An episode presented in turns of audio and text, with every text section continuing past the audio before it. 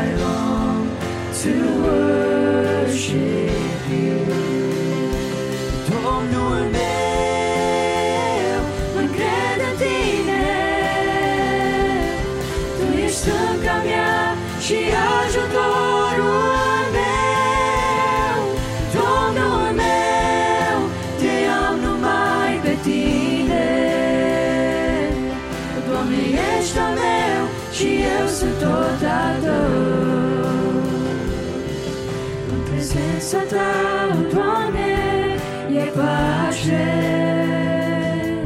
În prezența ta, Doamne, e liniște. În prezența ta,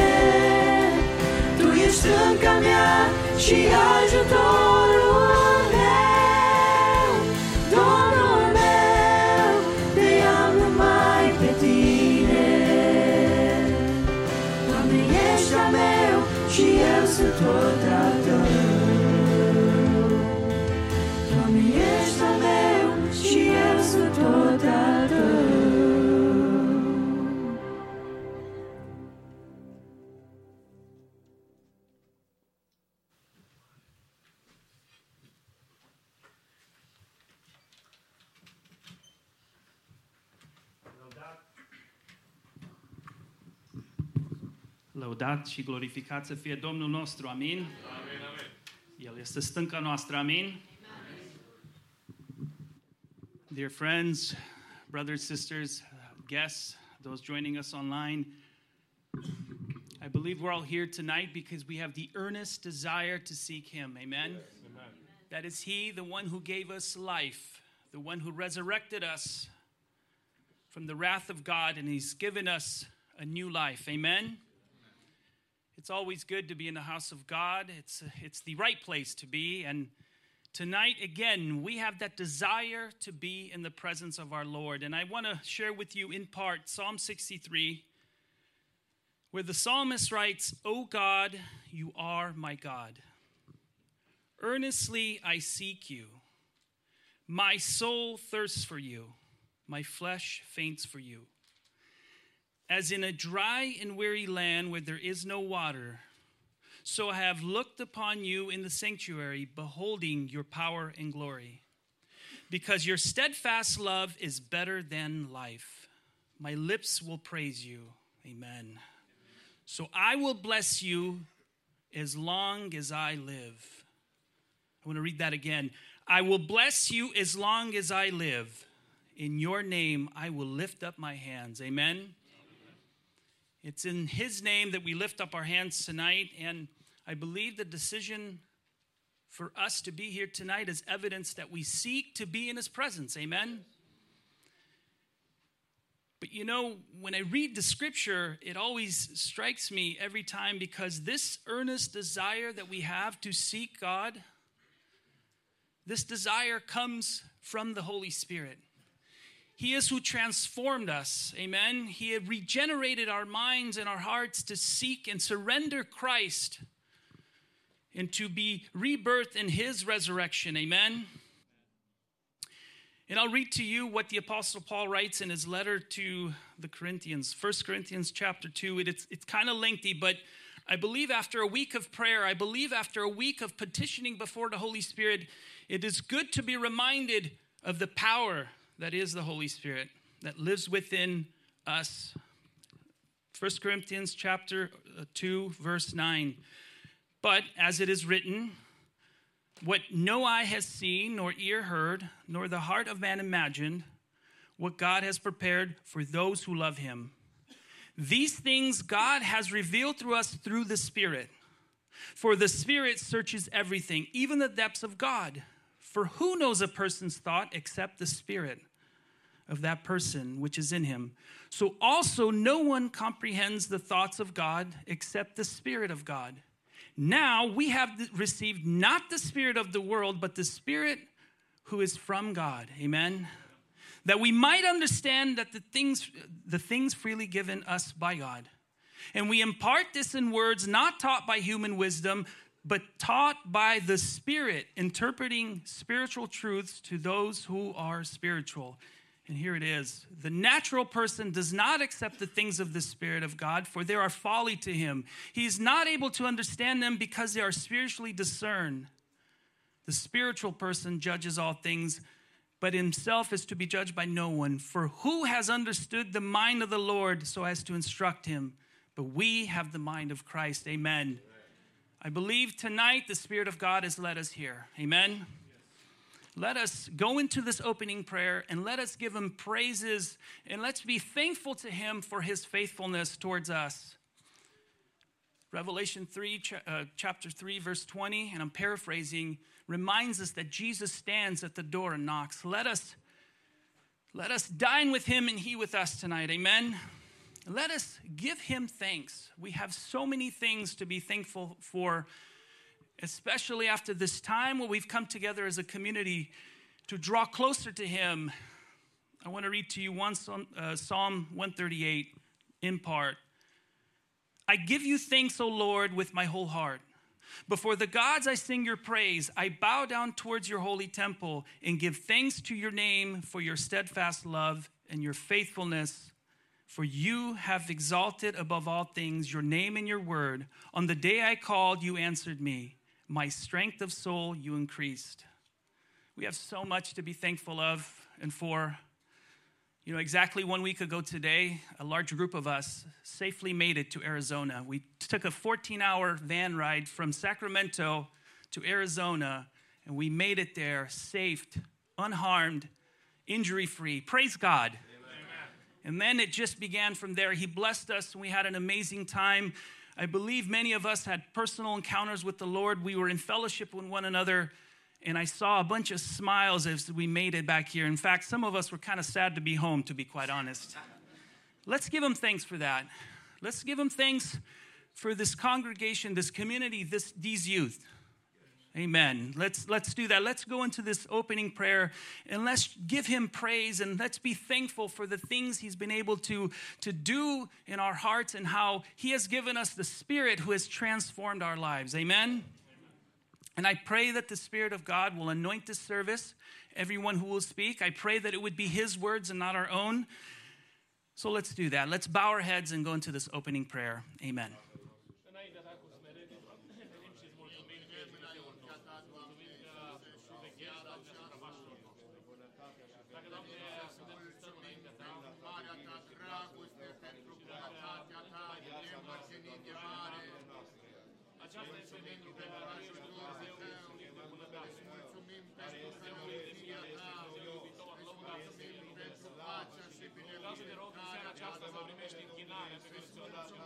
Le binecuvântat, Doamne, ai fost credincios, promisiunilor tale, ai făcut, Doamne, ca sufletele noastre să găsească prezența ta, care te adoră, Doamne, vreau să te rog, închinare, privește sufletele noastre, în seara aceasta, Doamne, este în locul acesta celebrat care are glorie, Doamne, atingere specială, Doamne, te rog, în numele Ești acela care ne vezi, ești acela care ne cunoști, Palatia femeilor noastre care te caută și care te laudă, Doamne. Seara aceasta, autorizează întreaga slujbă,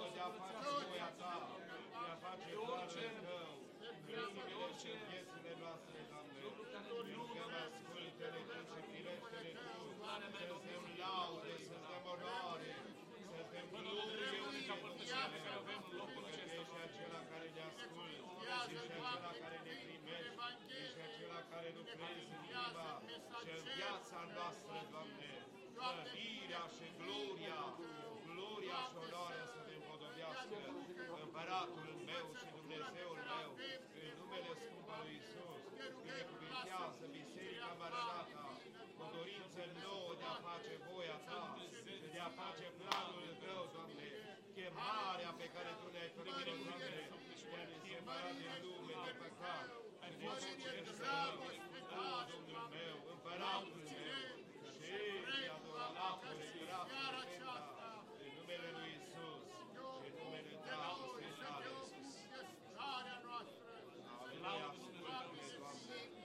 Viorea, Salim, Marciana, Negativo, Caimento, Chitaria, Cercare Meri, Sfate Gloria, Cercare Meri, Sfate Cistia, Dai, noi,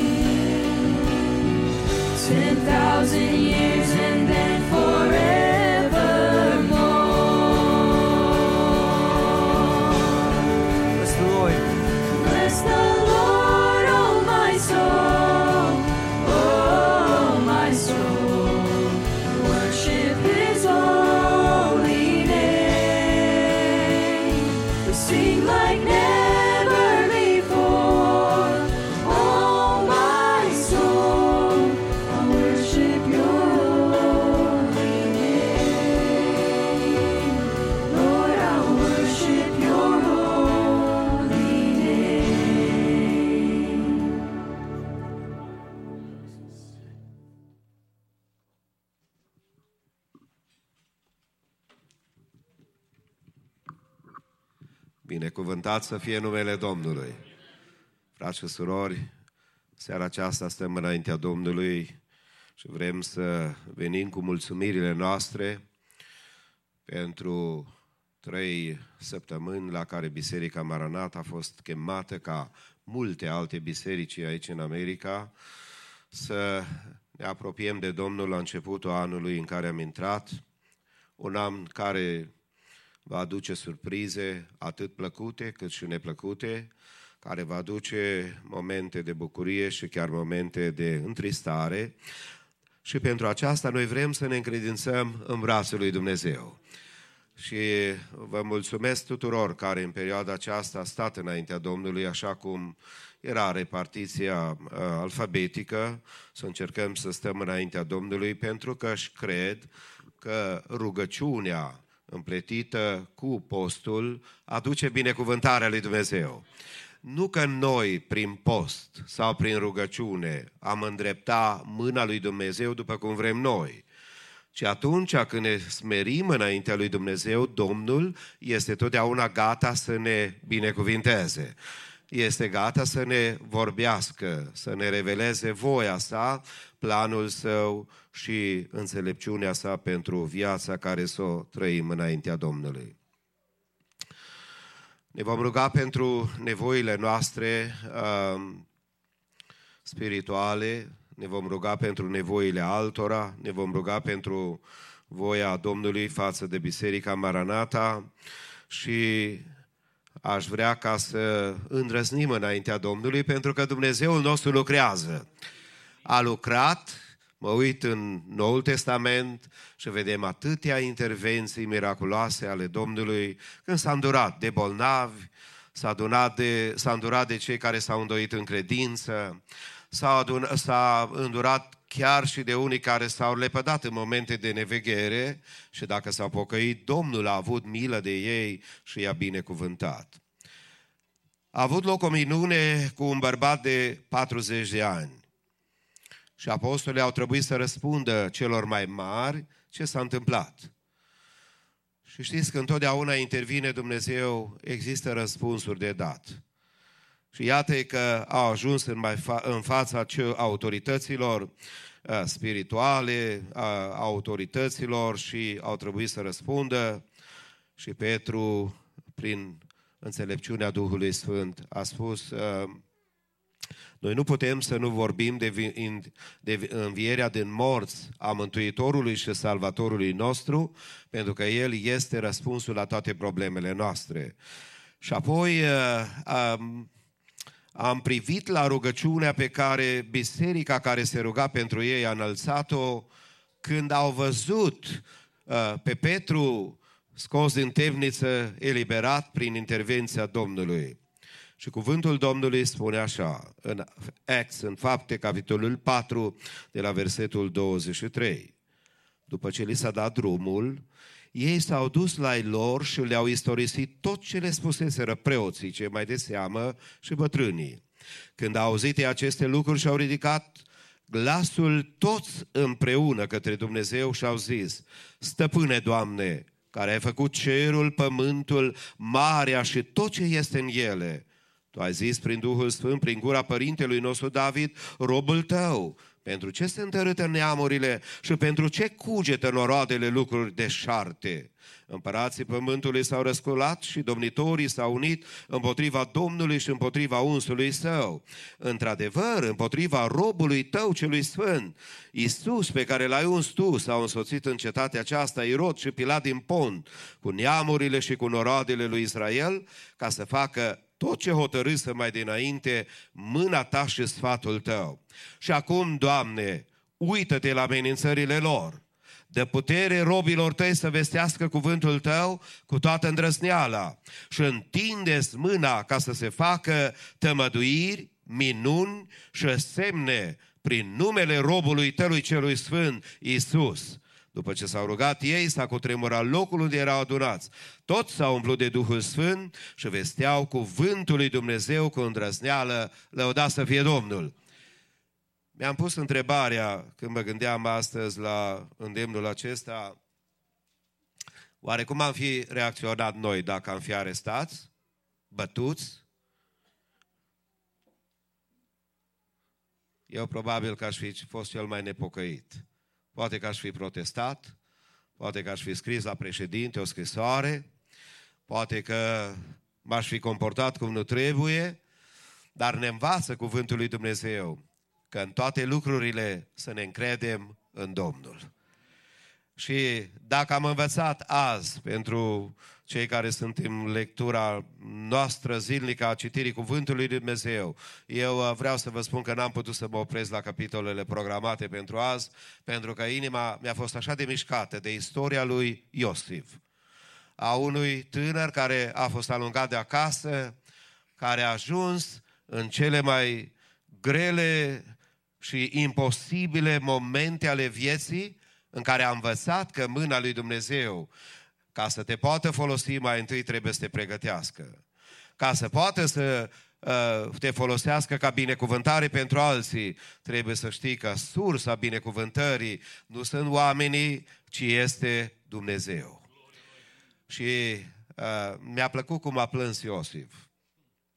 Uh, am plâns cu el. Citesc Biblia de câțiva anișori, dar vă spun că am plâns. Când am văzut că Iosif în străinătate și-a pus numele la copiii pe care i-a primit de la Domnul uitare prima dată, însemnătate și apoi rodire. Pentru că de fapt nu poți să rodești și să fii binecuvântat dacă nu mai întâi ierți și treci la noul capitol care îl are Dumnezeu. Ca apoi Iosif să tălmăcească celor doi de la închisoare care va fi viitorul lor. Și mi-a plăcut aspectul uman pe care Iosif l-a prezentat. Și i-a spus celui care urma să fie eliberat, când vei ajunge la faraon, adu-ți aminte și de mine. Știți cât timp a trecut până și-a adus aminte de el? Doi ani. Mulțumesc. Înseamnă că citiți Biblia. Thank you. Uh, doi ani de zile să nu-și aduc aminte cineva de tine. Dar Dumnezeu l-a pregătit pe Iosif să fie gata pentru momentul înălțării și apoi să poată să fie în mâna lui Dumnezeu. Mi-a plăcut de pocăința fraților lui. În seara asta sunt gata ca să predic. Faceți-mi semn să mă opresc. Uh, dar mi-a plăcut așa de mult cum conștiința fraților lui. Uh, știți cum s-au prezentat? Ei au spus, noi suntem oameni de treabă. Vai, ce bine eu știu eu zic ce de treabă au fost. ce oameni speciali, ce oameni deosebiți. Dar atunci când i-a pus să stea puțin separat trei zile, uh, au început să vorbească între ei și ei nu știau că Iosif înțelege. Uh, tineri dragi, e bine să știți românește. Câteodată va trebui să vorbiți și altă limbă pe care nu o înțeleg alții. Pocăința lor, regretul lor s-a văzut și Dumnezeu a lucrat, în care Iosif a spus, voi da, ați avut planul omenesc față de mine, dar Domnul Dumnezeu m-a trimis înaintea voastră aici, ca Dumnezeu prin mine să vă păstreze viața. Frați și surori, în seara aceasta vom veni cu rugăciunea de cauză și poate că cineva va depinde de rugăciunea ta. Cineva care e bolnav așteaptă ca Biserica Maranata să se roage pentru el. Și sunt sigur că în seara aceasta sunt online unii cu noi. Și pe cei bolnavi toată biserica zicem Dumnezeu să-i vindece. Iar apoi pentru noi care purtăm poveri, că avem necazuri, în Biblie ne-a spus Domnul Isus Hristos, în lume veți avea necazuri. Și avem, și în America, avem suferințe, dar lăudați să fie Domnul că El, prin Hristos, e la dreapta Tatălui, care mijlocește pentru nevoile noastre. Ne ridicăm în picioare și aducem înaintea Domnului cauzele care mereu le aducem a fraților care îi cunoaștem deja, dar nu încetăm să ne rugăm, ca pentru sora Delia Toderean, uh, uh, frații care sunt acasă, în vârstă și așa mai departe, alții lista care o avem noi cu frații care îi aducem înaintea lui Dumnezeu. Dar dacă mai sunt și altele care doriți să le aduceți înaintea Domnului, fie cu ridicare de mână, fie cu voce tare, haideți să le prezentăm înaintea Domnului. Domnul care a ascultat biserica care s-a rugat pentru Petru și l-a scos în închisoare, în seara aceasta să te scoată și pe tine și casa ta din orice nevoie. Și în seara aceasta, pentru cei care au nevoie de vindecare, Domnul să-i atingă.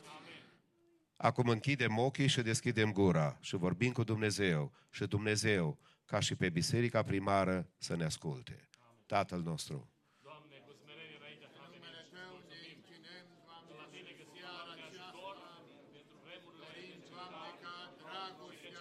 bunătatea Ta, mila Ta, Doamne, să privească, Doamne, peste cei care au nevoie de ajutorul Tău, peste cei, Doamne, care Te cheamă, peste cei care Te așteaptă, Doamne, Te rugăm în numele Tău, privește cu milă, privește cu îndurare, Doamne,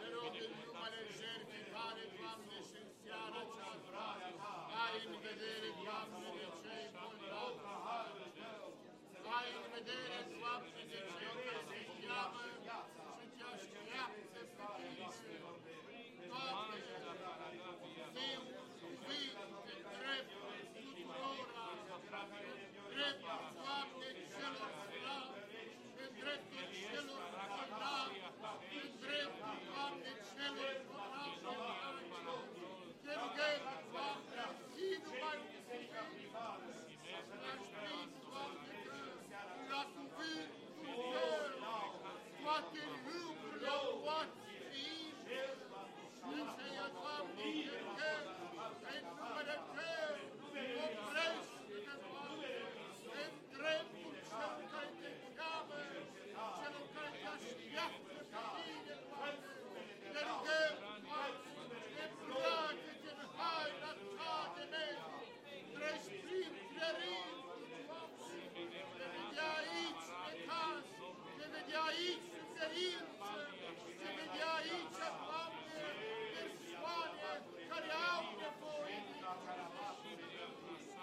Te rugăm, cercetează privirea ta, să fie Primește închinarea noastră, Doamne, primește lauda buzelor noastre, primește, Doamne, stelinia noastră, privința noastră, Doamne, ta, pentru că vrem să ne rugăm, Doamne, fie ajutorul, fii Domnul și Sfântul nostru. ca acela care În primește numele Tău, fie să închinarea noastră, Doamne, mântuiască pentru gloria și pentru onoarea numelui Tău. Și iau la asupra ta, în numele lui Iisus. primește-ne Tu, Doamne Iisuse, în mâna și în brațul Tău din credință. Frați și surori, am anunțat aseară, ținând cont că Biserica Maranat a fost într-o perioadă de post, știm că noi uh, nu renunțăm doar la mâncare ca să avem dietă, that's not the reason.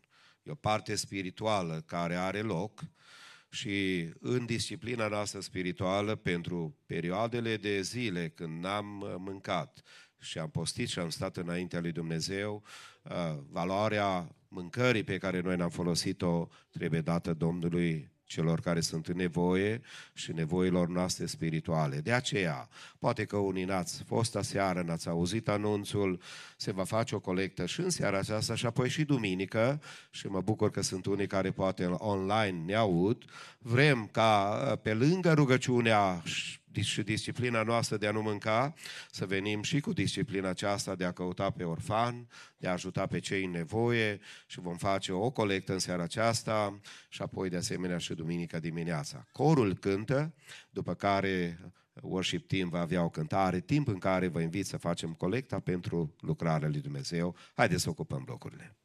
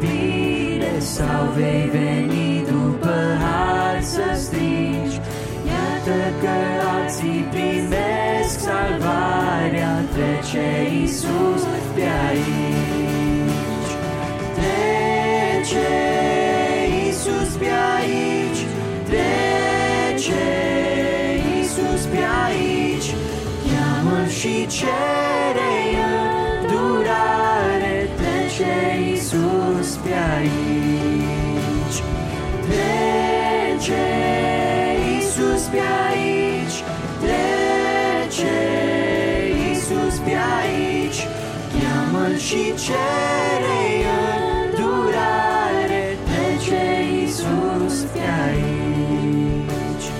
Ce vrei să-ți facă azi Iisus te întreabă A auzit tristul tău oftat.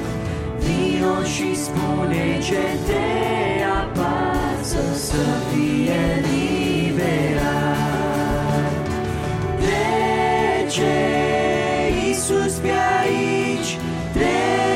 Trece Iisus pe aici Cheamă-L și cere îndurare. Trece Iisus pe aici? Cu toții împreună.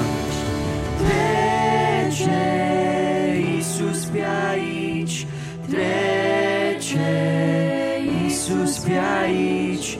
Cheamă-L și cere Trece Iisus pe aici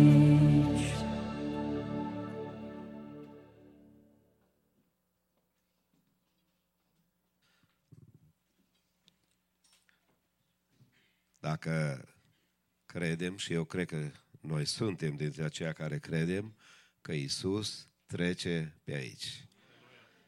De aceea ne strângem și ne adunăm în numele Domnului, pentru că El vindecă inimi, salvează suflete și își binecuvintează poporul.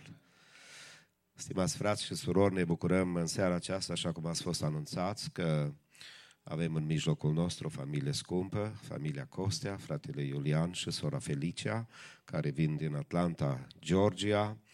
Chiar am recapitulat împreună și mi se pare că de prima dată când ne-am întâlnit și l-am cunoscut pe fratele Iulian și pe sora Felicia, este, a fost în 2006.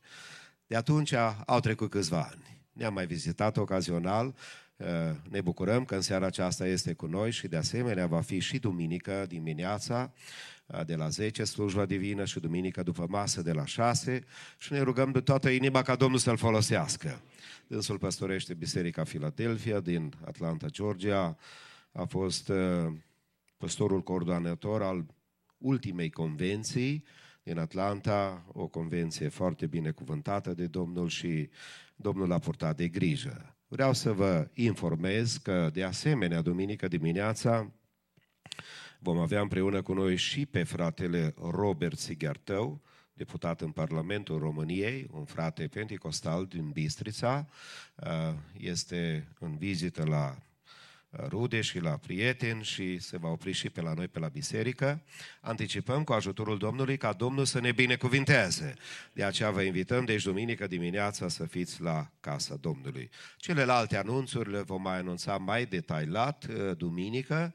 În seara aceasta ne închinăm Domnului în continuare cu corul mixt, apoi un duet prin surorile Antone, worship team, După care ne rugăm ca Domnul să-l folosească pe fratele Iulian în vestirea Evangheliei și toată biserica să zicem Amin.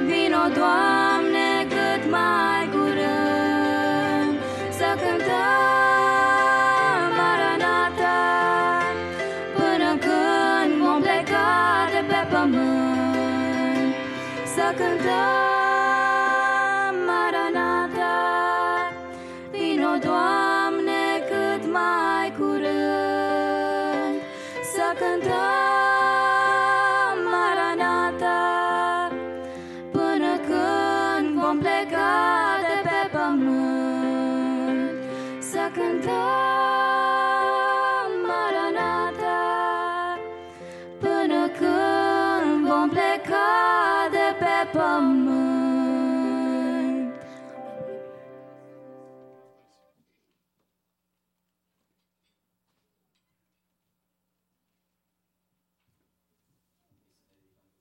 Are.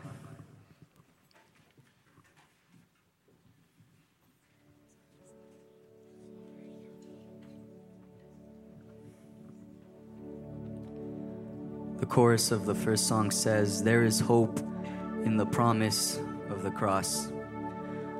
Nădejdea noastră nu este în oameni, nădejdea noastră nu este în lucrurile ce se întâmplă în jurul nostru, ci nădejdea noastră este în Isus Hristos și în jertfa Lui de la Golgota. Um, o să încerc să translatez referarea, nu scrie este nădejdea, este nădejde în promisiunea crucii.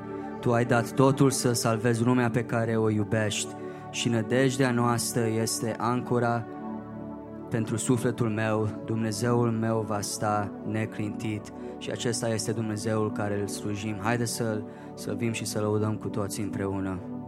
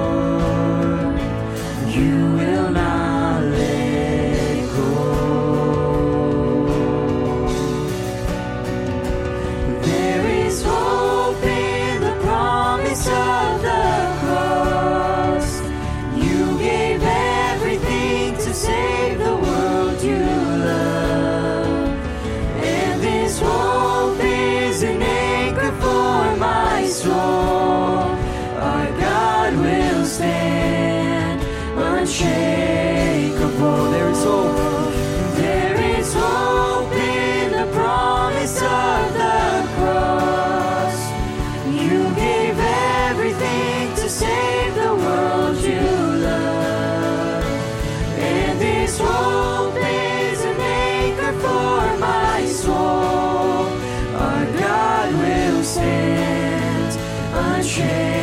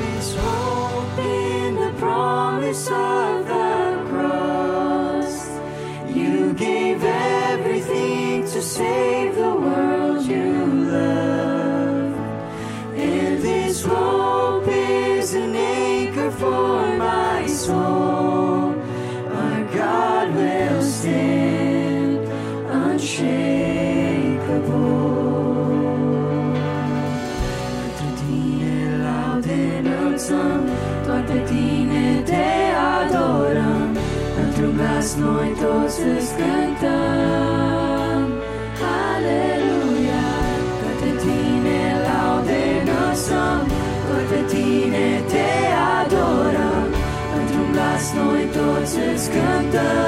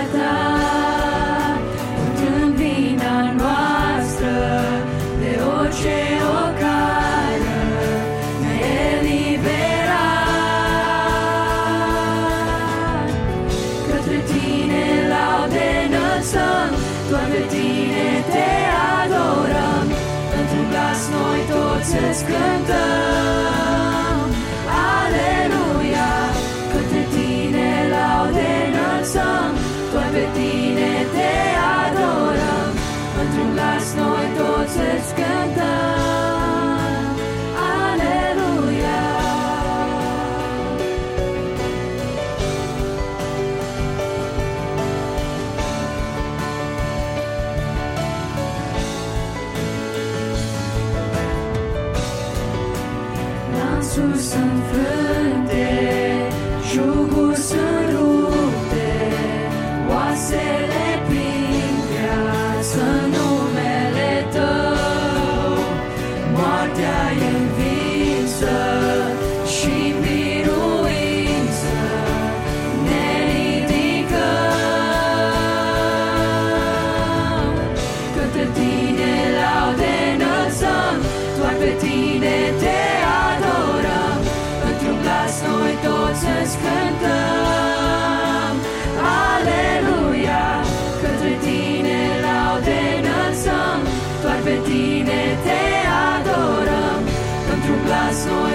toți îți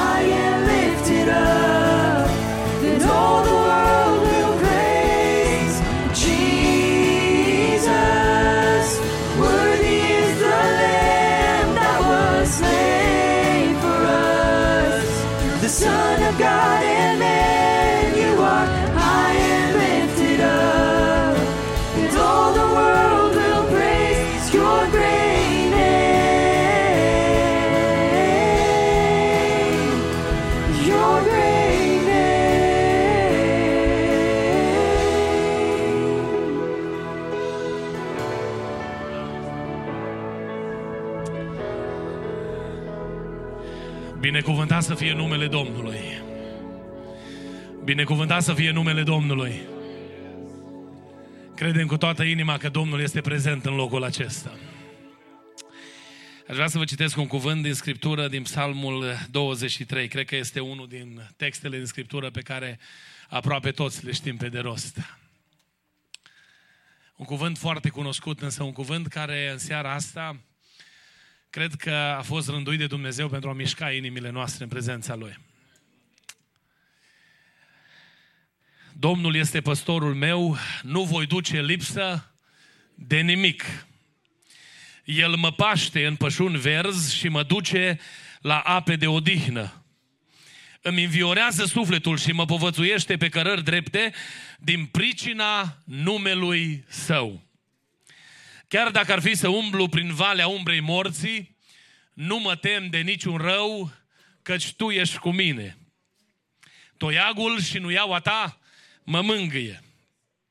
Tu mi întinzi masa în fața potrivnicilor mei, mi ungi capul cu un de lemn și paharul meu este plin de dă peste el. Da, fericirea și îndurarea mă vor însoți în toate zilele vieții mele și voi locui în casa Domnului până la sfârșitul zilelor mele. Binecuvântat să fie numele Domnului. Vă invit cu respect să vă reașezați, prea iubiților, pentru uh, soția mea Felicia și pentru mine este o bucurie deosebită să fim uh, din nou împreună cu dumneavoastră la părtășie. Trec repede ani. Uh, de până am amintiri cu fratele Moise, când am fost prima dată la Sacramento în 2006, Felicia era însărcinată cu băiatul care mâine, poi mâine împlinește 18 ani. Noi nu îmbătrânim, nu mă trec ani atât. Însă ce frumos este să uh, treacă anii cu folos pentru Dumnezeu și pentru împărăția Lui. Ne bucurăm să fim cu voi din nou și îl binecuvântăm pe Dumnezeu, prețuim uh, prietenia familiei Gaode, ne bucurăm de uh, frumoasa părtășie pe care am avut-o în scurgerea anilor, uh, indiferent de o grada din care ne-am găsit. și mulțumim Domnului că, uh, așa cum spuneam deja, el a făcut uh, lucrări frumoase în viețile noastre, binecuvântat să fie numele Domnului.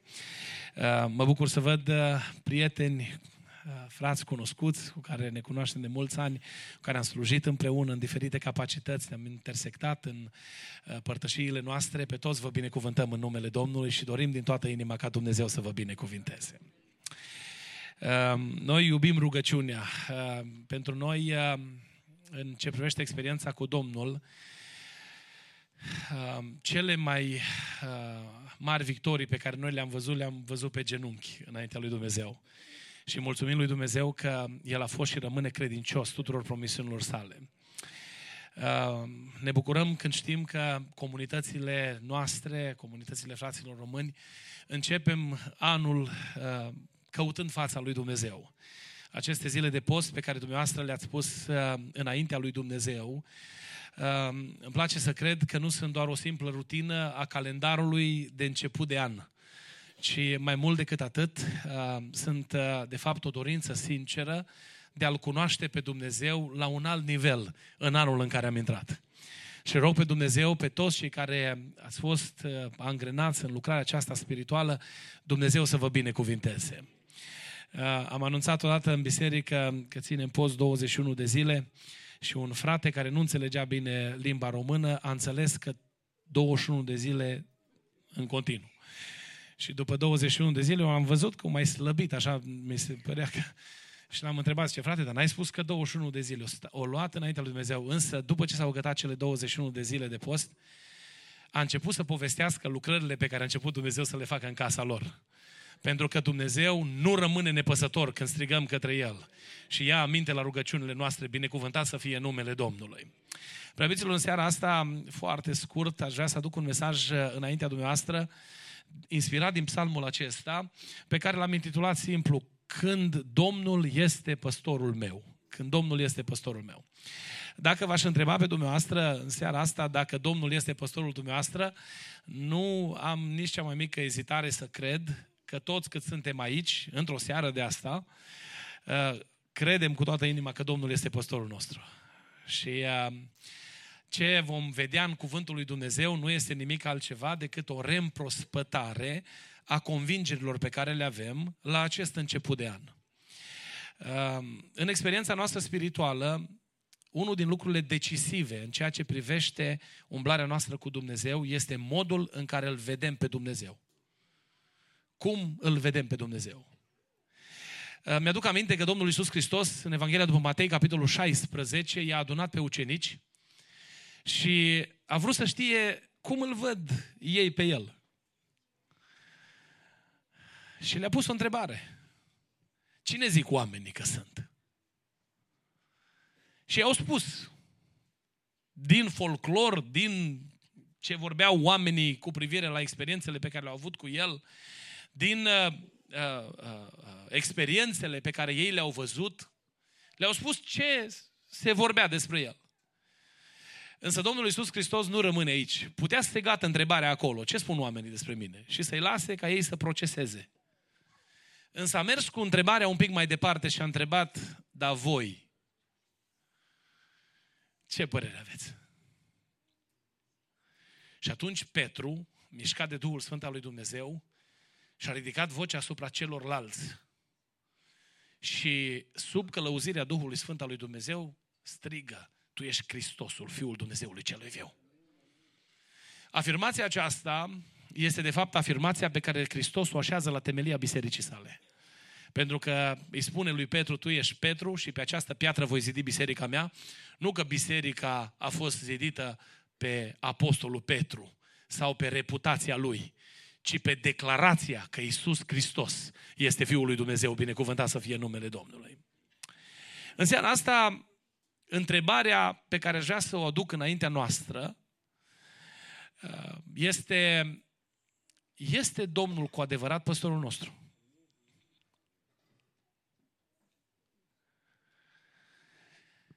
David, când scrie Psalmul 23, îmi place să cred că a făcut o retrospectivă a experiențelor lui cu Dumnezeu.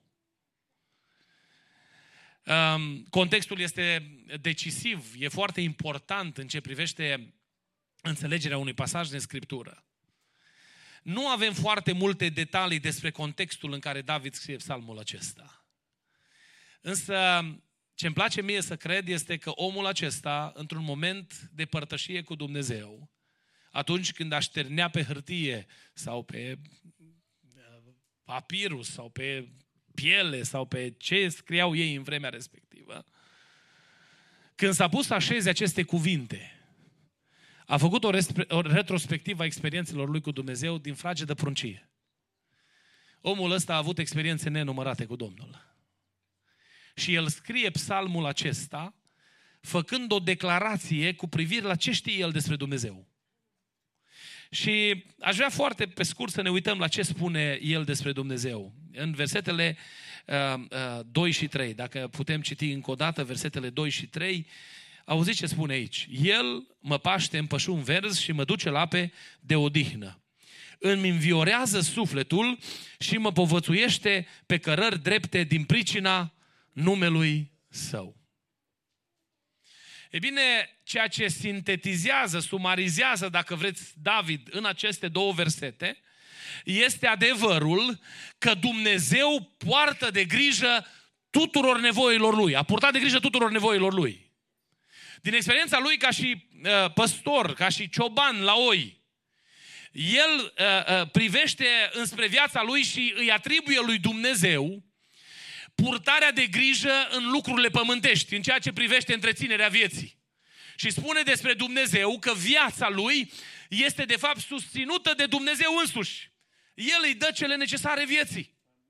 Și atunci când Domnul este păstorul lui David, David înțelege că hrana lui, îmbrăcămintea lui, toate lucrurile care țin de desfășurarea vieții de fiecare zi, sunt de la Dumnezeu. Dumnezeu poartă de grijă, binecuvântat să fie numele Lui.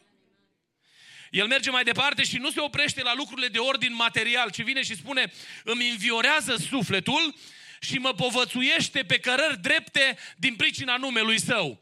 El vine și spune că Dumnezeu, pe lângă faptul că se ocupă de nevoile materiale, pe care noi oamenii, ca o paranteză, avem tendința să le vedem întâi, Noi venim înaintea Domnului cu problemele noastre de ordin material întâi și apoi îi spunem Domnului problemele noastre de ordin spiritual. Aceasta este tendința naturală, firească pe care noi oamenii, pe care noi oamenii o avem. Însă David nu se oprește la domeniul experiențelor materiale, ci el vine și spune că ce se întâmplă în lăuntru sufletului meu este în grija lui Dumnezeu. El este cel care coordonează toate experiențele mele spirituale. Probabil David și-a amintit când a luat harpa în mână și în, în fața lui era un om stăpânit de duhuri necurate. Și când lua harpa în mână, pe sunetele acelea de harpă, se liniștea Saul. Probabil că David și-a adus aminte de momentele în care a auzit pașii când a fost provocat de Dumnezeu să meargă pentru a lupta în numele Domnului Isus Hristos, în numele lui Dumnezeu, călăuzind sau îndrumând poporul Israel, a ascultat și a auzit pașii, adică prezența supranaturală a lui Dumnezeu care însoțea oștirea. Și el știa că, de fapt, Dumnezeul acesta este un Dumnezeu care se ocupă de ce se întâmplă în lăuntrul omului. El este, de fapt, Dumnezeul care înviorează sufletul. Dacă vă uitați în cântările pe care omul acesta le-a scris, sunt o sursă de inspirație, o bogăție, o comoară pe care noi avem în Scriptură. Omul acesta, la un moment dat, spune, am zis sufletului meu. Păi știți cam ce înseamnă asta, nu? Că vorbea cu el însuși. Pentru că sunt momente când pe, în exterior omul are o înfățișare pozitivă, dar în lăuntrul inimii omul este răvășit. Și David probabil și-a adus aminte de momentele în care a făcut un pas înapoi și a zis sufletului meu nădăjduiește în Dumnezeu. Și de fapt, sufletul a fost aliniat de Dumnezeu la dorința manifestării trupești, manifestării fizice. Omul acesta a fost un om uh, puternic. Nu știu cum vi-l imaginați dumneavoastră pe David. Noi îl imaginăm pe David din cărțile de la școala duminicală, cu un copilaș creț așa cu părul galben, care dă cu piatra către unul mare de tot. Citiți povestea lui David când merge și ia sabia lui Saul, uh, sabia lui, uh, lui Goliat. Ce zice el despre sabia aia? Că nu e alta care mi se potrivește mai bine. Păi dacă el era micuț și cu părul bălai și firav și vai de el, putea să îi se potrivească sabia lui Goliat? Eu cred că a fost un bărbat bine, un războinic viteaz, care impresiona și prin aspectul sau prin prezența fizică. Dar omul ăsta a zis ceea ce se întâmplă în partea fizică trebuie să fie ceea ce se întâmplă în partea lăuntrică, trebuie să te alinieze cu ce se întâmplă în partea fizică. Și dacă există puterea aceasta fizică și sufletul trebuie să fie ridicat. Și știți ce este interesant? Că spune, Tu, Doamne, îmi înviorezi sufletul. Tu, Doamne, îmi înviorezi sufletul. Merge mai departe și David vine și vorbește despre, despre păstorul lui, pe lângă faptul că el îi împlinește nevoile pe care el le are, vine și spune despre acest păstor al lui că el îi oferă protecția. Uitați ce spune versetele 4 și 5. O să venim imediat la noi, că e ușor să vorbim de alții. Versetele 4 și 5, dacă putem să ne uităm din nou la ele. Chiar dacă ar fi să umblu, pe unde? Prin valea umbrei morții. Nu mă tem de niciun rău. De ce? Că tu ești cu mine. David s-a întâlnit cu moartea de câteva ori în experiența lui. Și când s-a adus în, în, în peșteră, noi avem traducerea pe, care, pe, traducerea pe care noi avem în limba română, sugerează că ar fi intrat să doarmă în peșteră. Dar dacă ne uităm în textul original, el a mers în peșteră împreună cu a lui să-și facă nevoile. Iertați-mi uh, uh, expresia, asta e de fapt realitatea în Scriptură. Și aici strălucește minunea, că până ăștia au intrat să-și facă nevoile în peșteră, la gura peșterii, împăratul cu armata lui adorm. Pentru că acolo când a intervenit Dumnezeu i-a pus pe toți la culcare. Și n-a fost prima dată în istorie când Dumnezeu pune o armată la culcare. Pentru că au venit odată și au împresturat Ierusalimul. Și i-a lovit Dumnezeu cu orbire. Și prorocul, care n-avea niciun gram de experiență militară, i-a luat și i-a dus pe toți, așa, fără să vadă, i-a călăuzit el și i-a așezat pe toți la masă. Pentru că Dumnezeu poate să intervină în mod supranatural și să ofere protecția într-un mod în care uh, depășește limita gândirii umane. Și David probabil și-a amintit de momentul când la ușa peșterii, când s-au ieșit, s-au trezit cu ăștia dormind acolo. Și a zis, nu tăiem decât colțul să știe că am fost pe aici. Și pleacă mai departe și își vede de drum. Știți ce înțelege el? Că de fapt viața lui este protejată de Dumnezeu. Viața lui este protejată de Dumnezeu. Dacă ne uităm la în, în uh, versetele care le-am citit, chiar dacă ar fi să umblu pe vala umbrei morții, nu mă tem de niciun rău, uh, că tu ești cu mine, toiagul și nu iau a ta mă mângâie. El, de fapt, atunci când vorbește despre protecția lui Dumnezeu, vede disciplinarea lui Dumnezeu ca pe o binecuvântare a protecției. De fapt, să fii disciplinat de Dumnezeu este să stai sub protecția lui Dumnezeu. O, ce minunată perspectivă, nu? Când omul acesta vede, de fapt, în disciplina lui Dumnezeu, protecția lui Dumnezeu, paza lui Dumnezeu.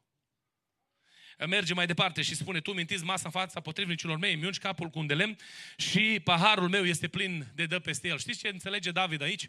Că Dumnezeu în sfera aceasta a protecției, a umbrelei protectoare, luptă El pentru tine, luptă El pentru El. Și Dumnezeu însuși a luptat pentru David. Binecuvântat să fie numele Domnului. Și un ultim lucru care îl văd aici uh, în psalmul acesta uh, uh, cu privire la experiența lui David, versetul 6. Dacă putem să-l avem din nou afișat, versetul 6.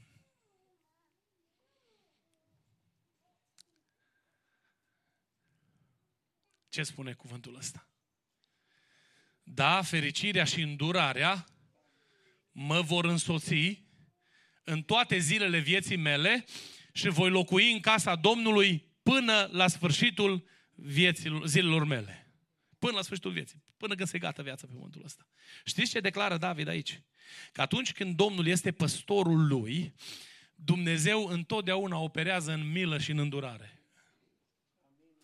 Noi, oamenii, batem din picioare și vrem dreptatea lui Dumnezeu. Însă David a înțeles că, de fapt, cu Dumnezeu nu funcționează treaba așa. Probabil și-a adus aminte de momentul în care a intrat Nathan la el și a spus acea poveste care a strânit emoții negative în inima lui. Și repede s-a grăbit să zică, oh, cine a făcut așa ceva, ce se întâmplă cu el? E vrednic de moarte și a rostit imediat sentința. De fapt, el nu știa că arătând cu degetul către cazul respectiv, cu trei arăta către el, de fapt. Pentru că vocea lui Nathan se ridică peste așteptările lui David și îi spune, tu ești omul ăla. Însă, Dumnezeu îi spune, nu o să mori. După evaluarea ta, cine a făcut așa ceva trebuie să moară. Însă, după standardele lui Dumnezeu, există îndurare. Există îndurare. Vreau să venim la noi. Este Domnul păstorul tău cu adevărat? Știi ce vrea să aducă Domnul aminte pentru anul 2024? Că El îți poartă de grijă. El îți poartă de grijă. El nu a plănuit să te abandoneze pe drum. În, în, pe agenda lui Dumnezeu nu zice, gata, lasă că destul l-a încărat pe ăsta în spate, de aceea îl mai las jos. Deși poate de multe ori ar fi fost îndreptățit să facă treaba asta. El, în calitatea lui de păstor al tău, îți promite pâinea cea de toate zilele, îți promite binecuvântarea îngrijirii în fiecare zi. Îți promite că va sta alături de tine și nu vei duce lipsă de niciun fel de bine. El îți va întreține viața, binecuvântat să fie numele Lui. Noi care suntem mai tineri, nu mai suntem noi, nici noi chiar așa de tineri acum, dar cei care suntem mai tineri, poate nu avem atât de, experien- de multe experiențe ca unii dintre dumneavoastră peste care au trecut mai mulți ani decât peste noi. Însă aș vrea să vă întreb în seara asta, v-ați culcat vreodată flămând? Ne-am culcat când am ținut daie și am vrut să mai slăbim. Dar nu ne-am culcat flămânzi pentru că n-am avut ce mânca. Mi-aduc aminte că eram copil și stăteam la rând să cumpărăm pâine. Era erau cartelele alea, îl rupeai un bilețel din ea și o dădeai la femeia care era acolo la magazinul de pâine și îți dădea o pâine sau două în funcție de mărimea familiei. Însă nu mi-aduc aminte să mă fi culcat vreodată flămând. Vă aduceți aminte vreo zi în care să nu fi avut cu ce să vă îmbrăcați? Da, ne mai ducem noi pe la closet și așa gem rafturile de haine și zicem că nu avem cu ce să ne îmbrăcăm. Dar ne aducem vreo aminte de vreo zi în care să nu fi avut cu ce să ne îmbrăcăm? Am prins perioada din România în care purtam teneșia de drăgășani. Vi mai aduceți unii aminte. Îi purtam până se desfăceau pe, lat, pe margini. Dar în toată sărăcia familiei și în toate uh, lipsurile cu care uh, uh, se confruntau ai noștri atunci, când se rupeau papucii, mergeam și cumpăram alții. N-am avut 10 perechi aliniate în closet.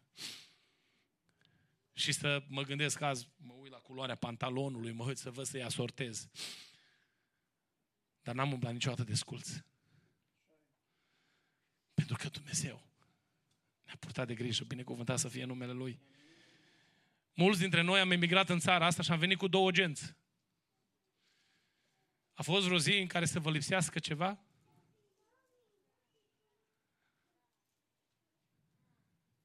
A mers din bine în mai bine, din bine în mai bine și cu trecerea anilor am tot adunat lucruri în lumea asta. Vreau să spun ceva, Dumnezeu nu și-a plănuit să te abandoneze în 2024, ci El va avea grijă de tine și în anul ăsta. Dacă te uiți la El și îl recunoști pe El ca fiind păstorul tău, El are grijă de tine. El are grijă de tine. Din punct de vedere sufletesc, o, oh, dacă ni s-ar fi necat corăbile, prima dată când ni s-au părut că ni se înneacă corăbile, s-ar fi ales praful și pulberea de noi. Însă somehow, Dumnezeu a intervenit în momentul celor mai dificile crize ale vieții și a întărit sufletul nostru să putem să păstrăm nădejdea în El. Și suntem în credință astăzi. Când poate ne-am rugat și Dumnezeu n-a răspuns. Și ni se părea că nu răspunde, ni se părea că tace. Și a zis, Doamne, dacă ești undeva acolo în cer, răspunde-ne. Și n-a răspuns Dumnezeu poate o perioadă de timp. Dar a venit vremea când s-a lăsat pacea lui Dumnezeu în lăuntrul inimii. Și când ne-am uitat către El, spune Scriptura că te luminezi și nu ți se umple fața de rușine. Pentru că atunci când strigă un nenorocit, Domnul aude și îl scapă din toate. Din toate, nu dintr-o, dintr-o parte din necazurile sau problemele sau primejdiile Lui, ci din toate necazurile Lui. Pentru că ăsta e Dumnezeu. De câte ori n-ai fost răvășit lăuntric și Dumnezeu s-a, și-a întins mâna către tine. Poate ai venit într-o seară ca asta la rugăciune și te-ai plecat pe genunchi, trist, frământat, cu inima uh, frântă, neștiind ce se mai întâmplă. Și te-ai ridicat alt om de pe genunchi. Păi cine a făcut treaba asta? Nu Dumnezeu? Sau te-ai trezit într-o dimineață cu o veste pe care n-ai așteptat-o. Și când ai primit vestea respectivă, ți s-a negrit în fața ochilor. Mi-aduc aminte că îmi povestea un frate, spunea, frate, când am primit telefonul cu tare, îmi spunea de o situație din, din, din uh, familia lor. Am tras mașina pe dreapta, că n-am mai văzut să conduc. Nu mai, mi s-a întunecat în fața ochilor fizic. Și eram undeva pe, pe autostradă din Atlanta și am tras mașina pe partea dreaptă a autostrăzii, am pus avarile, că nu mai vedeam să conduc, mi s-a făcut negură fața ochilor. Și atât am zis, Doamne, nu mă lăsa în situația asta. Și dintr-o dată, pacea lui Dumnezeu, care întrece orice pricepere, așa cum spune Apostolul Pavel, s-a așezat în inimă și s-a schimbat perspectiva. Pentru că împreună cu Dumnezeu este binecuvântarea ridicării tale. De atâtea ori te-a ridicat Dumnezeu, crezi că Dumnezeu te lasă în anul 2024? Nu te va lăsa Dumnezeu. Când tu te uiți către El și îl declari pe El ca fiind păstorul tău, El are grijă de tine. Adam voie să spun ceva, știi că Dumnezeu luptă pentru tine? Oh, ce minunat este să lăsăm pe Dumnezeu să lupte. Uneori ne ducem noi înainte și ne lasă Dumnezeu. De câte ori dăm cu capul în viață, să știți că am făcut câțiva pași înaintea lui Dumnezeu. Dacă l-am lăsat pe El să meargă înaintea noastră, El luptă pentru noi, binecuvântat să fie numele Lui. Și o să vezi oameni cum își schimbă, cum își aliniază perspectiva. O să vezi uși care se deschid, pe care e inimaginabil că ai putea să le deschizi în viață. Noi când ne gândim la dușmani, ne gândim în general la oamenii care nu se aliniază cu vederea noastră. Și mai ales dacă sunt și gălăgioși, gata, îi punem în categoria vrăjmașilor. Dar de fapt vrăjmașul nostru, știți cine este? E diavolul, care știe tipul nostru de personalitate și lucră pe ăla care, pe care nu-l înghit eu, să-i dea, îi dea și lui ceva de lucru și vine ăsta la mine și eu mă supăr pe el și mă necăjesc pe el că ce mare necaz mi-a făcut omul ăsta. Când de fapt satana prin el vrea să ajungă la inima mea. Vreau să spun ceva, Dumnezeu este singurul care poate să aibă grijă de inima ta. Când în Scriptură găsim, Fiule, dăm inima ta și ochii tăi să găsească plăcere în căile mele, de fapt este declarată intenția lui Dumnezeu de a avea grijă de tine. Asta de fapt e gândul lui Dumnezeu.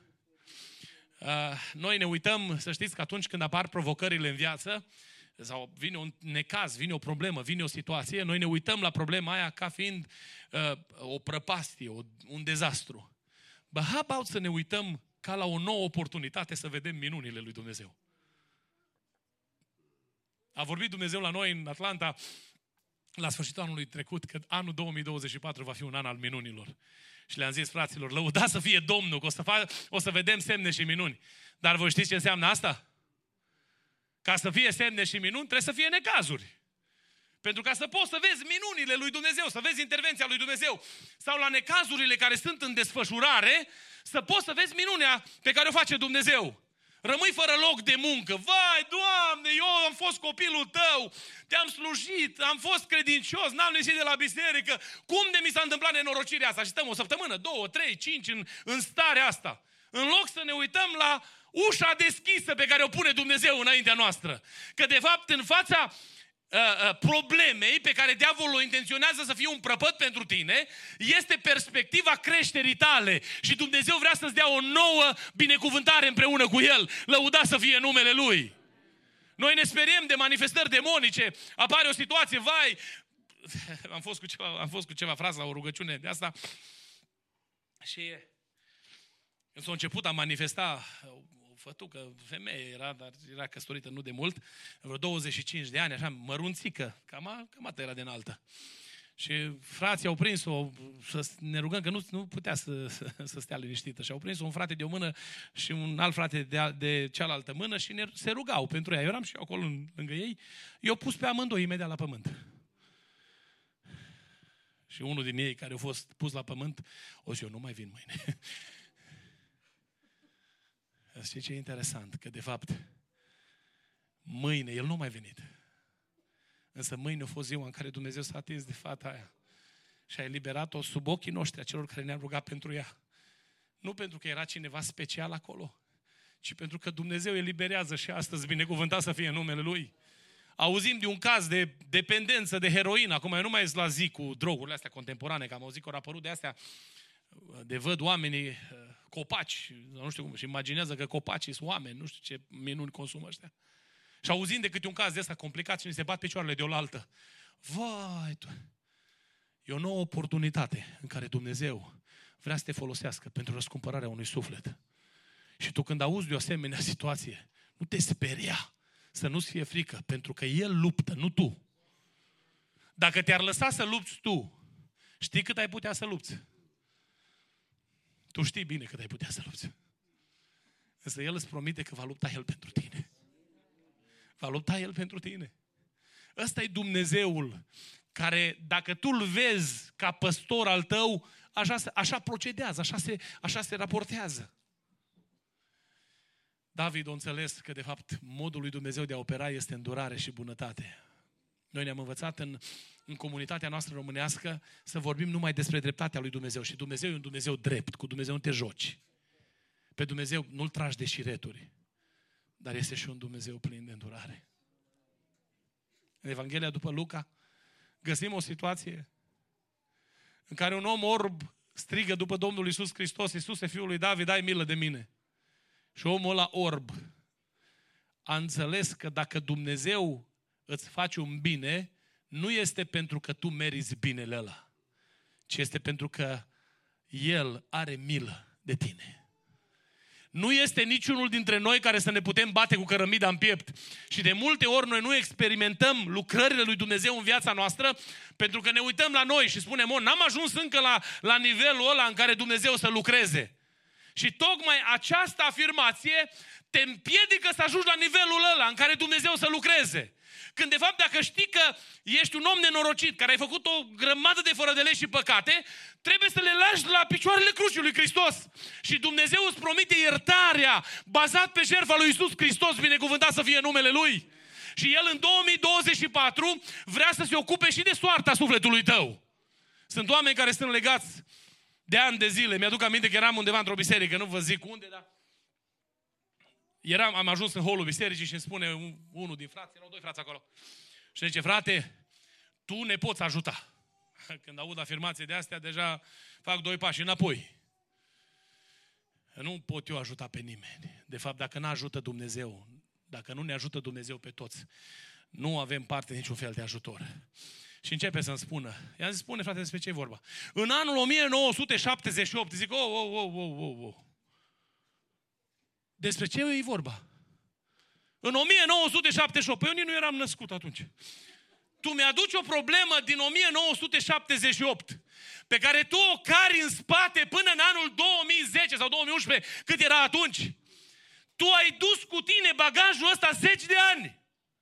Și tu acum crezi că eu în holul bisericii o să-ți rezolv problema? Nu putem noi rezolva problema niciunui om. Și să știți că sunt atât de mulți oameni care cară păcate din tinerețe. Sunt anumite fapte pe care le-a făcut, a venit toată cineva și mi-a zis, uite asta și mi s-a ridicat carne pe mine când am auzit ce lucruri au făcut pe România, înainte de Revoluție. Le căra cu el și după zeci de ani a plecat din România și a făcut familie, copiii erau de acum căsătoriți. Îl mânca gândul la ce s-a întâmplat în urmă cu zeci de ani în România și a cărat în spate problemele alea. Prea iubiților, Marele har este că jertfa lui Hristos merge și 50 de ani în urmă. Însă știți ce vrea Dumnezeu de la noi? Dacă El este păstorul tău cu adevărat, dă-i povara. Nu o căra cu tine. Până când crezi că ai să poți să umbli cu povara aia în spate? Îi spuneam acelui bărbat în holul bisericii care îmi spunea despre din anii 78. I-am zis, omule bun, te-am văzut de când uh, vin eu pe la voi. Te-am văzut împărtășindu-te cu trupul și sângele Domnului. Te-am văzut prezent la fiecare cină. Și tu, de fapt, duci cu tine problema asta care a fost o problemă care te-a măcinat și nu ți-a dat liniște. Ți-a ținut inima legată. Prea iubiților, când Domnul este păstorul nostru și dacă îl vedem pe Domnul păstorul nostru cu adevărat, avem încredere că El ne poate curăța trecutul. Eu nu știu uh, cine ești și care este povara pe care o duci în spate. Nu știu, nu cunosc povestea niciuna dintre voi în detaliu. Însă cunosc pe cineva care ia poveri și astăzi și ăla este păstorul nostru, binecuvântat să fie numele Lui. Tu poți să urci pe culm nori împreună, noi împreună cu Dumnezeu. Mi-aduc aminte că era o lucrare la o, la o săptămână de stăruință. A scos cineva afară, a chemat pe unul din frații păstori să mărturisească și după ce s-a mărturisit a intrat înapoi în biserică. Și după ce a intrat în biserică a început să vorbească în alte limbi. Era o persoană de 70 de ani. Și Domnul s-a atins de el și l-a botezat cu Duhul Sfânt. Când am văzut acel display de frumusețe, de, de splendoare a lui Dumnezeu, mi-am dat seama de cât de mare este harul lui Dumnezeu care așteaptă după noi 70 de ani. Așteaptă cât trebuie așteptat. Pentru ca să-ți dea acea experiență nouă împreună cu El. Pentru că El are lucruri mărețe pe care vrea ca tu să le vezi în viața ta. Vreau să aduc aminte că El e păstorul tău. Dacă nu-L vezi tu ca păstor al tău, probabil că te uiți peste gard. Sau ești cu spatele la turmă. N-ai vrea să te întorci cu privirea către El. Să spui, Doamne, Tu ești păstorul meu. Eu nu voi duce lipsă de nimic. Anul 2024 avem credința să declarăm în numele Domnului Isus Hristos că nu vom duce lipsă de nimic. O, oh, în numele Domnului Isus Hristos Mă uit la anumite persoane care au o perspectivă atât de sumbră asupra viitorului bisericii și vin și spun, vai, se va alege praf, o să cânte cu cuveaua, am auzit pe cineva, o să cânte cu cuveaua în biserică. Am zis, mă, cine știe ce slujbe o să le fac acum pe la americani? Mai aduc și animale în biserică și probabil că la aia s-o fi gândit. Dar nu la aia se referea. Se referea că o să bată vântul în biserică. Dați-mi voi să vă spun ceva. Biserica Domnului este a Lui și el a declarat despre biserica lui că porțile locuinței morții lor nu vor birui. Și eu mă țin de această declarație a lui Dumnezeu. Nu mă interesează ce o să vină mâine. Se schimbă generațiile, se schimbă probabil vehiculul de comunicare, care este limba pe care o folosim. Însă cred din toată inima mea că dacă rămânem cu inima legați de Dumnezeu și El este păstorul nostru, biserica va rămâne în picioare. Binecuvântat să fie numele Domnului. Pentru că Dumnezeu n-a luat o grămadă de emigranți din estul Europei ca să-i aducă în America doar pentru a le da o pâine mai bună, pentru că putea Dumnezeu să-ți dea o pâine bună în țara de unde ai venit. Însă ne-a adus Dumnezeu aici, cred eu, cu un scop mult mai mare decât acesta. Am fost în uh, anul trecut, în luna martie, în Tanzania și s-a deschis acolo un post de radio, o stație de radio. S-a făcut o clădire, frații români au investit acolo peste 200 de mii. Și uh, când s-a făcut uh, uh, deschiderea oficială, unul din frați, cu ochii umeziți de lacrimi, a zis, în urmă cu 27 de ani, tata nostru, el era plecat, fratele, nu mai era între noi, murise, s-a dus. Tata nostru a primit promisiune de la Dumnezeu că un grup de frați din estul Europei vor veni și vor binecuvânta lucrarea de acolo. Știți ce vreau să vă aduc aminte în seara asta?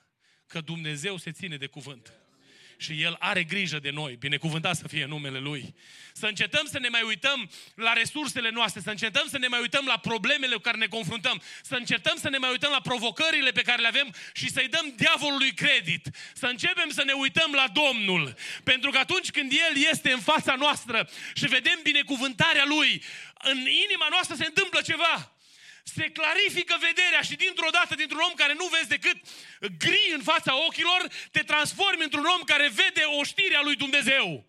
Se ruga omul lui Dumnezeu, deschide ochii, Doamne, la slujitorul ăsta, să vadă că cei care sunt împreună cu noi sunt mai mulți.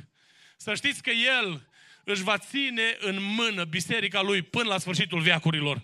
Eu nu știu dacă în 2024 va începe un val de persecuție împotriva bisericii în Nord America. Nu știu.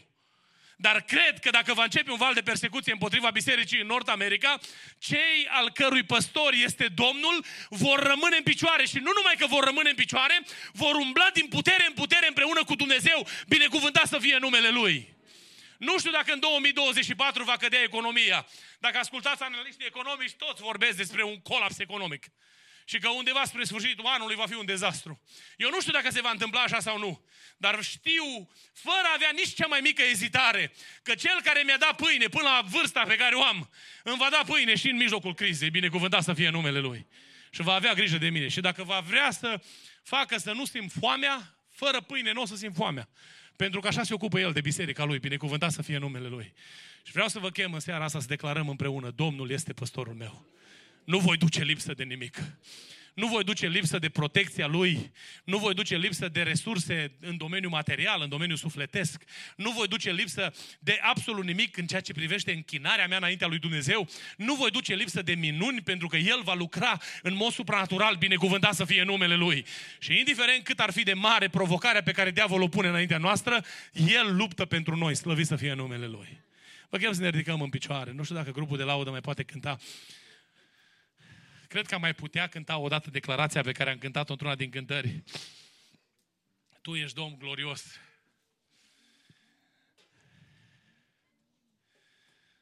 Mă rog lui Dumnezeu ca Dumnezeu în perioada asta de post să deschidă ochii noștri și să vedem cine este El de fapt pentru noi.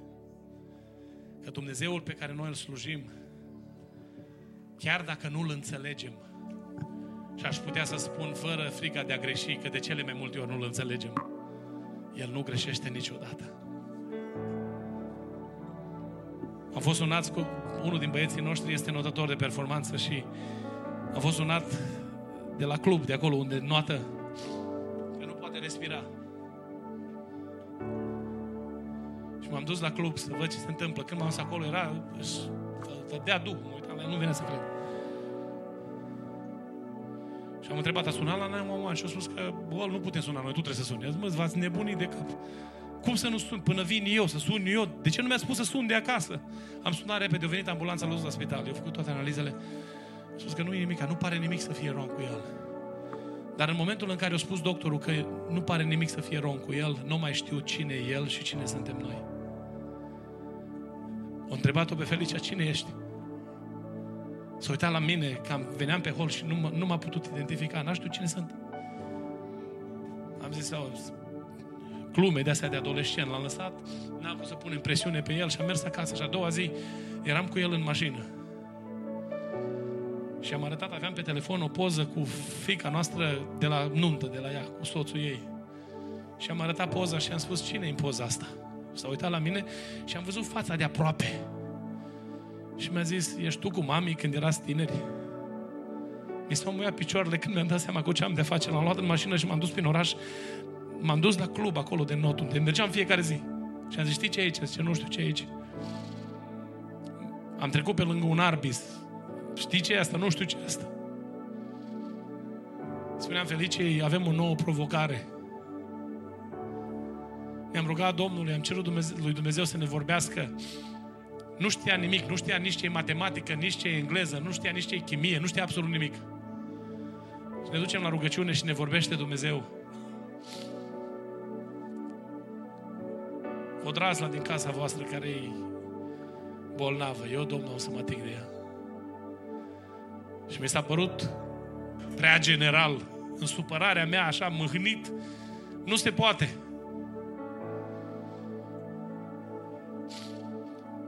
Și Dumnezeul pe care noi îl slujim e un Dumnezeu atât de bun, încât vine aproape de noi, să știm că El stă de vorbă cu noi. Și se uită sora prin care a venit cuvântul de descoperire în ochii mei și îmi spune din partea Domnului o conversație pe care am avut-o noi în mașină. Și o zis să nu-ți fie frică, că o să treacă toate examenele. M-am uitat la Felice, am început amândoi să plângem, am plecat către casă, ne-am dus, ne-am văzut de drum. Nu se vedea nici cel mai mic semn de improvement. Însă nu știam că, de fapt, în încercarea aia, Dumnezeu vrea să facă o minune în casa noastră. Într-o noapte. Mă mișcă Duhul Domnului și spune, tu trebuie să te rogi pentru copilul tău. Și m-am dus în camera lui și m-a rugat pentru el. S-a speriat când a văzut că eram acolo lângă el. Să dorința aia de părinte să-ți vezi copilul, copilul bine. Dimineața și-a adus aminte tot. Au venit examenele. A trecut toate examenele. Și venea fiecare raport de la fiecare examen care urma să se întâmple la interval de două săptămâni. Pentru că ăsta e Dumnezeul pe care noi îl slujim. Nici cel mai mic semn că ar fi avut loc o pauză de memorie. A venit criza aia pe care noi n-am înțeles-o și ne-a ținut Dumnezeu in the boil pot for about two weeks. Însă în astea două săptămâni, de fapt, Dumnezeu țintea spre inima noastră. Experiența copilului, probabil Dumnezeu a așezat-o și va fi o binecuvântare pentru el în viață în ce privește intervenția lui Dumnezeu. Însă, noi am înțeles că de fapt Dumnezeu e prezent la noi în casă. Și că Dumnezeu de fapt e alături de noi în mijlocul încercărilor noastre.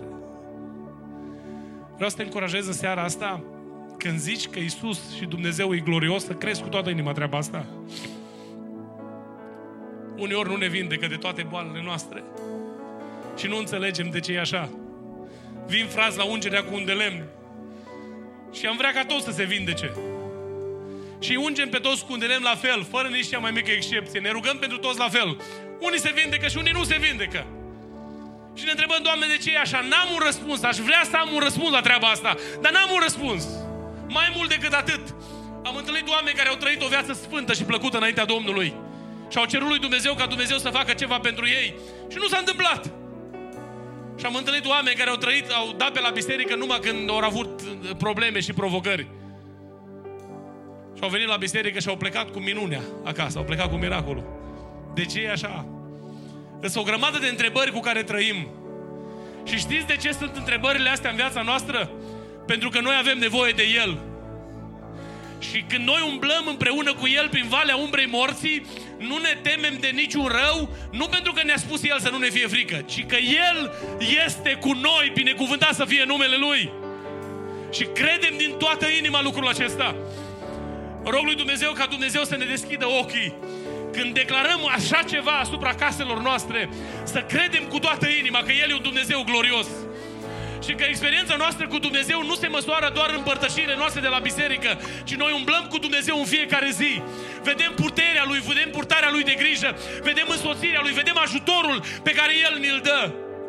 Eram lângă un tată care și-a mormântat copilul, un băiat de 16 ani, și tatăl cu inima răvășită. Marginea gropii. S-a uitat către mine, plângeam noi mai tare ca el. Și Iulian, știi ce mi-a spus Dumnezeu astăzi? Că într-o zi o să înțeleg. Și asta mi-a dat o pace pe care nu o pot descrie. Nici nu pot să-mi exprim, nu pot să exprim prin cuvinte de ce se întâmplă treaba asta. Însă cred din toată inima că va veni ziua în care voi înțelege. Și voi da laudă și voi da slavă lui Dumnezeu lui Avram, Dumnezeu i-a, fă, i-a cerut să facă un altar și să laude pe el pentru minunile pe care urma să le facă. Dumnezeu, e ușor să-L lauzi pe Dumnezeu când toate lucrurile se aliniază și vezi minune după minune. Însă poți să-L lauzi pe Dumnezeu în perspectiva credinței că El poate binecuvânta să fie numele Lui? O, slăvit să fie Dumnezeu! Fratele meu, am un frate mai mare care a fost bolnav și a zis Dumnezeu mărturisește că ești vindecat. Și el a zis, cum să mărturisesc că vindecat? Și poate treaba asta răstoarnă toată teologia noastră. Cum să mărturisesc că vindecat? Nu-ți vindecat. Și se pipăia unde era problema. Nu, nu-ți vin, cum să mărturisesc eu că vindecat? Și are spune Domnul, mărturisește că ești vindecat. Și într-o, într-o dimineață, că iau rugăciune acolo de la șase dimineața, unde se la biserică, a Trebuie să-mi iau inima în din și mărturisesc că Domnul m-a vindecat. Și s-a dus în fața fraților și a zis, fraților, nu știu de ce Dumnezeu îmi cere să vă spun că sunt vindecat. Dar vreau să declar astăzi că sunt vindecat în numele Domnului Isus Hristos. Și a pus mâna în zona unde era durerea și în momentul în care gura lui declara că e vindecat, a dispărut durerea. Pentru că ăsta e Dumnezeul nostru binecuvântat să fie numele Lui. Seara asta Dumnezeu vrea să ne aducă aminte cu cine avem noi de face. Dumnezeu răstoarnă orice uh, întăritură a minții. Dumnezeu dă la o parte orice reper al rațiunii, al logicii, pentru că El este păstorul tău, binecuvântat să fie numele Lui. Și în seara asta vrem să-i spunem, Doamne, nu este nimeni mai mare ca Tine. Puterea Ta strălucește. Și după cântarea asta, vă chem să venim înaintea Domnului și să ne declarăm noi inima. Cuvintele astea au fost compuse de cineva care probabil a avut o experiență cu Dumnezeu. Dar aș vrea în seara asta să te rog să te uiți în 2023, în 2022, în 2021, 19, 18 și până în anii din care ți aduce aminte. Și să-ți aduci aminte de toate lucrările pe care le-a făcut Dumnezeu pentru tine. De câte ori ți-a ținut Dumnezeu de mână și te-a ridicat. Și vreau să mergem împreună și să-i spunem Domnului, Doamne, Tu ești glorios. Ești glorios pentru asta, pentru asta, pentru asta. Dar prin credință ești glorios și pentru ce va urma să vină. În numele Domnului Isus Hristos. Cântăm și apoi ne rugăm împreună cu toți. Bine. Tu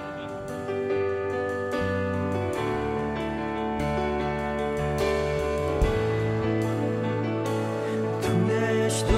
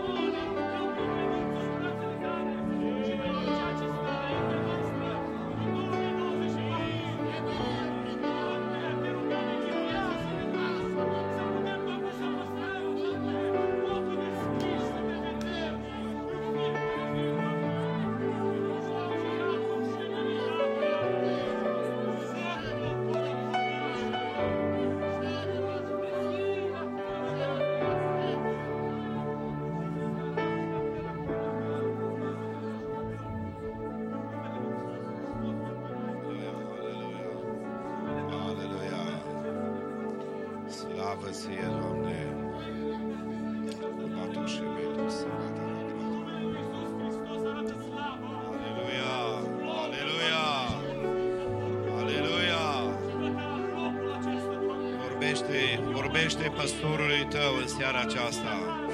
Vorbește celuia care poate să te vindece, celuia care poate să te călăuzească.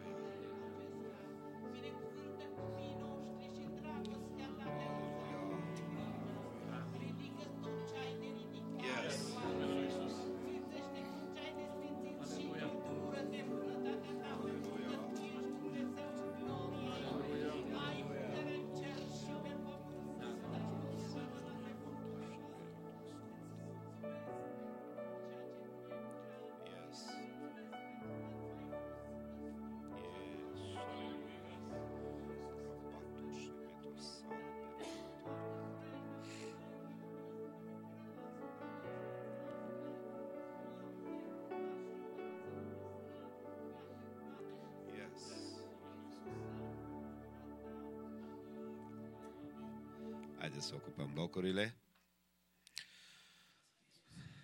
Părtășia noastră în Duhul continuă din punct de vedere a întâlnirii bisericii, duminică dimineața de la ora 10 și duminică după masă, așa cum uh, facem de obicei și am vrea să facem și de data aceasta, la încheierea perioadei acestea de apropiere de Domnul și de post. Vrem la încheierea slujbei duminică după masă să facem și ungere cu un de lemn, pentru că Domnul nostru mai lucrează și astăzi.